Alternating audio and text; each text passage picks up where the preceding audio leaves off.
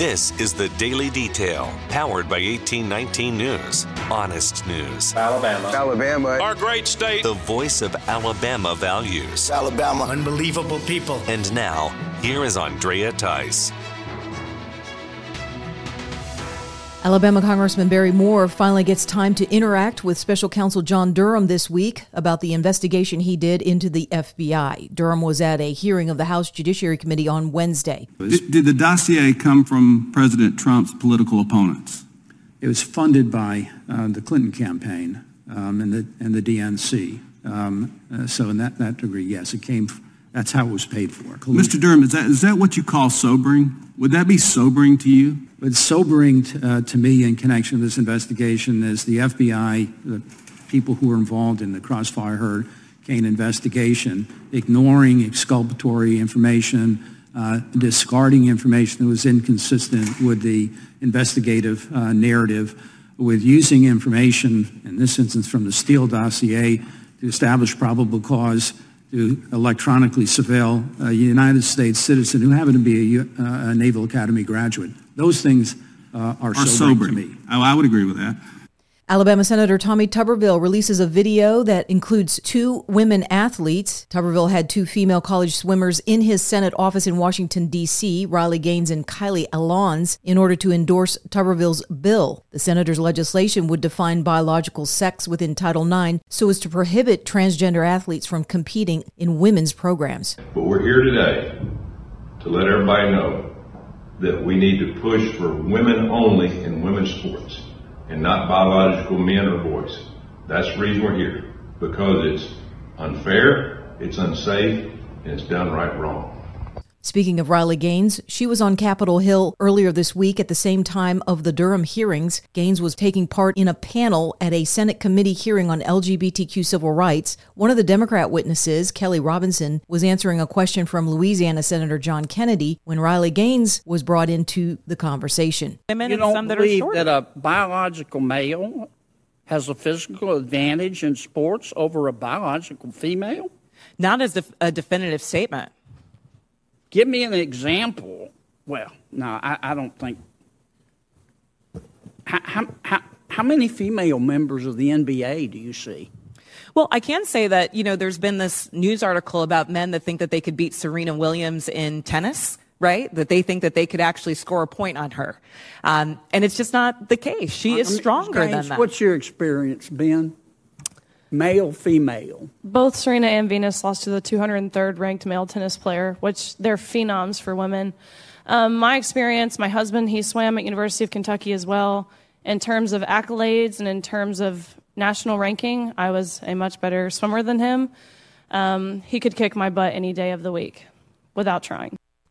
A schedule of the Alabama Permanent Legislative Committee on Reapportionment has been released. The committee will hold their first meeting next week to start the process of redrawing the congressional district boundaries here in the state. They are doing so to comply with a case that was before the U.S. Supreme Court. State lawmakers have until July 21st to redraw the congressional map so that there are two majority minority voter districts. The committee will also be holding public hearings on June 27th as well as July 13th. A special Alabama legislative session for all state lawmakers is expected to be held in July to address this issue, especially since judges who will review the new congressional plans want to do so this coming August 14th. The First United Methodist Church of Montgomery is still exploring the option to disaffiliate from the United Methodist Church denomination, despite a recent rule change to make that process harder. A meeting was held this week among the members of the Montgomery congregation to discuss the issue after a vote to begin the discernment process was held and passed back in May among the church's administrative board. The church will now have to make a statement of eligibility that is unanimously approved by church pastors and elders and is then submitted to the UMC denominational leadership. Just last week, the Alabama West Florida Conference approved this new rule, as well as voted to disallow about 200 clergy who have disaffiliated from the UMC from receiving retirement benefits. The whole process of disaffiliation must be done by December of this year for congregations to retain control over their church property. A large multi agency drug bust that happened in the Florida panhandle is having a ripple effect in the Wiregrass region of Alabama. Operation Agua Azul wrapped up a 20 month investigation into illegal drug trafficking. There were 50 people that were arrested and charged as a result of that operation. The drug traffickers were distributing the drugs to the Wiregrass region as well as other parts in Florida and Alabama. Drugs that were seized were methamphetamines, cocaine, fentanyl, heroin, and marijuana. The Jackson County Sheriff's Office says that the amount of fentanyl that was seized was enough to kill 1.3 million people. And the library wars continue over sexually explicit materials that are being put out for teenagers and children in the name of LGBTQ Pride Month. Now, a father in Fairhope has taken action, telling 1819 News that he checked out 25 of those books that were on display so they wouldn't fall into the hands of teenagers. Zach Miller says several parents have taken this type of action in regard to ensuring that no teenagers can check out the titles. Miller says that Christians need to start thinking strategically and take action rather than talk about it, since it's about protecting the minds and hearts of children. You can read more about Miller's story written by 1819 News reporter Erica Thomas at 1819news.com. In national news, June is the month when U.S. Supreme Court rulings start being released. On Thursday, the High Court ruled 5 to 4 against the Navajo Nation when it comes to a water battle going on in the state of Arizona. The lawsuit questioned whether the state and federal government should be meeting the water needs of the Navajo Nation as interpreted by an 1868 treaty when the Indian reservation was first created. The Supreme Court determined that the U.S. has no duty to farm the land, mine the minerals, harvest the timber, build roads or bridges, and they also applied this logic to water systems. Justice Neil Gorsuch dissented with the majority opinion, saying that the tribe was not asking for these affirmative steps to be taken by the government, but for the U.S. to identify the water rights that they are holding for the Navajo Nation. On Thursday, the Senate voted and rejected a bill by one vote that came from the U.S. House. That bill would have changed the Biden administration's new rule on pistol braces. The Republican controlled House bill would have reclassified pistols with these braces as short barreled rifles.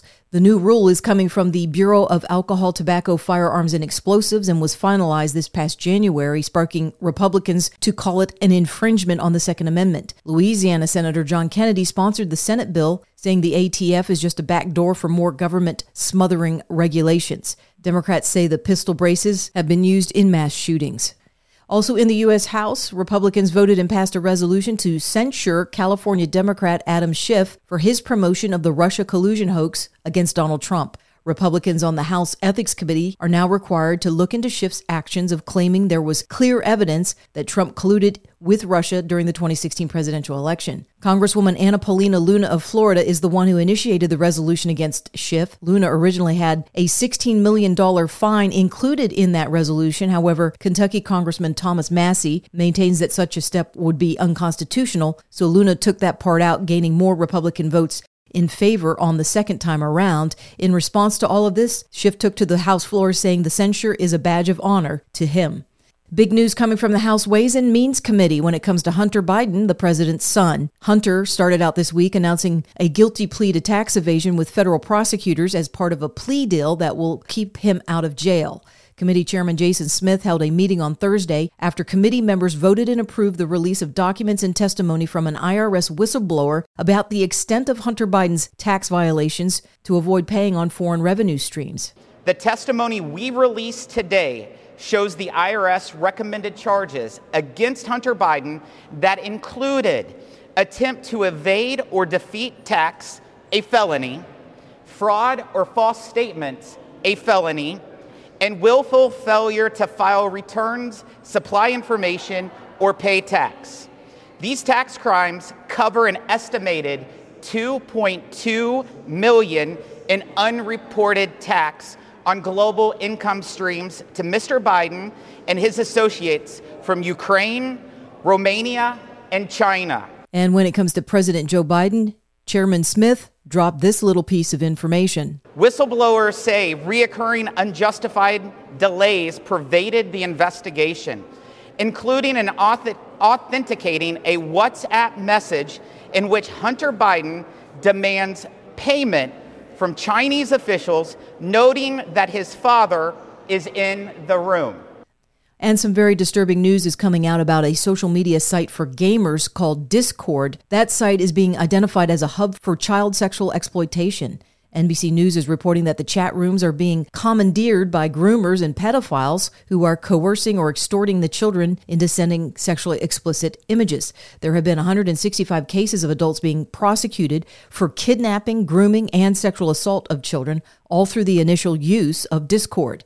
The senior vice president of the National Center for Missing and Exploited Children told NBC that the social media platform started in 2015 and now has grown to 150 million users with reports of child sexual exploitation growing by 474% between 2021 and 2022. A person connected to the Ocean Gate mini submarine is now confirming that those on board have died since debris from that submarine has been found in the area where it first went off the radar. David Mearns is a rescue expert who spoke on Sky News. There's a WhatsApp group between ourselves and the Explorers Club that we've all been connected to as soon as this happened. The message that they're telling me, if you're talking about debris, it was a landing frame and a rear cover from the submersible. You're listening to the Daily Detail from 1819 News. If you are enjoying the Daily Detail and want to make sure the reports come up easily on your electronic device, then be sure to hit the subscribe or follow button on the main page of the Daily Detail on whatever podcasting app you've been using to listen. That could be Spotify, Apple Podcasts, Podbean, or some other podcasting apps. You can also get the word out about the Daily Detail by sending a link to a friend or dropping me a five star rating. I surely do appreciate it. I'm Andrea Tice. I will be back again on Monday. Until then, have a wonderful weekend. Alabama. Alabama. Our great state. Alabama. Of Alabama. This has been the Daily Detail. For more up to date news, go to 1819news.com, where you'll find honest news and Alabama values.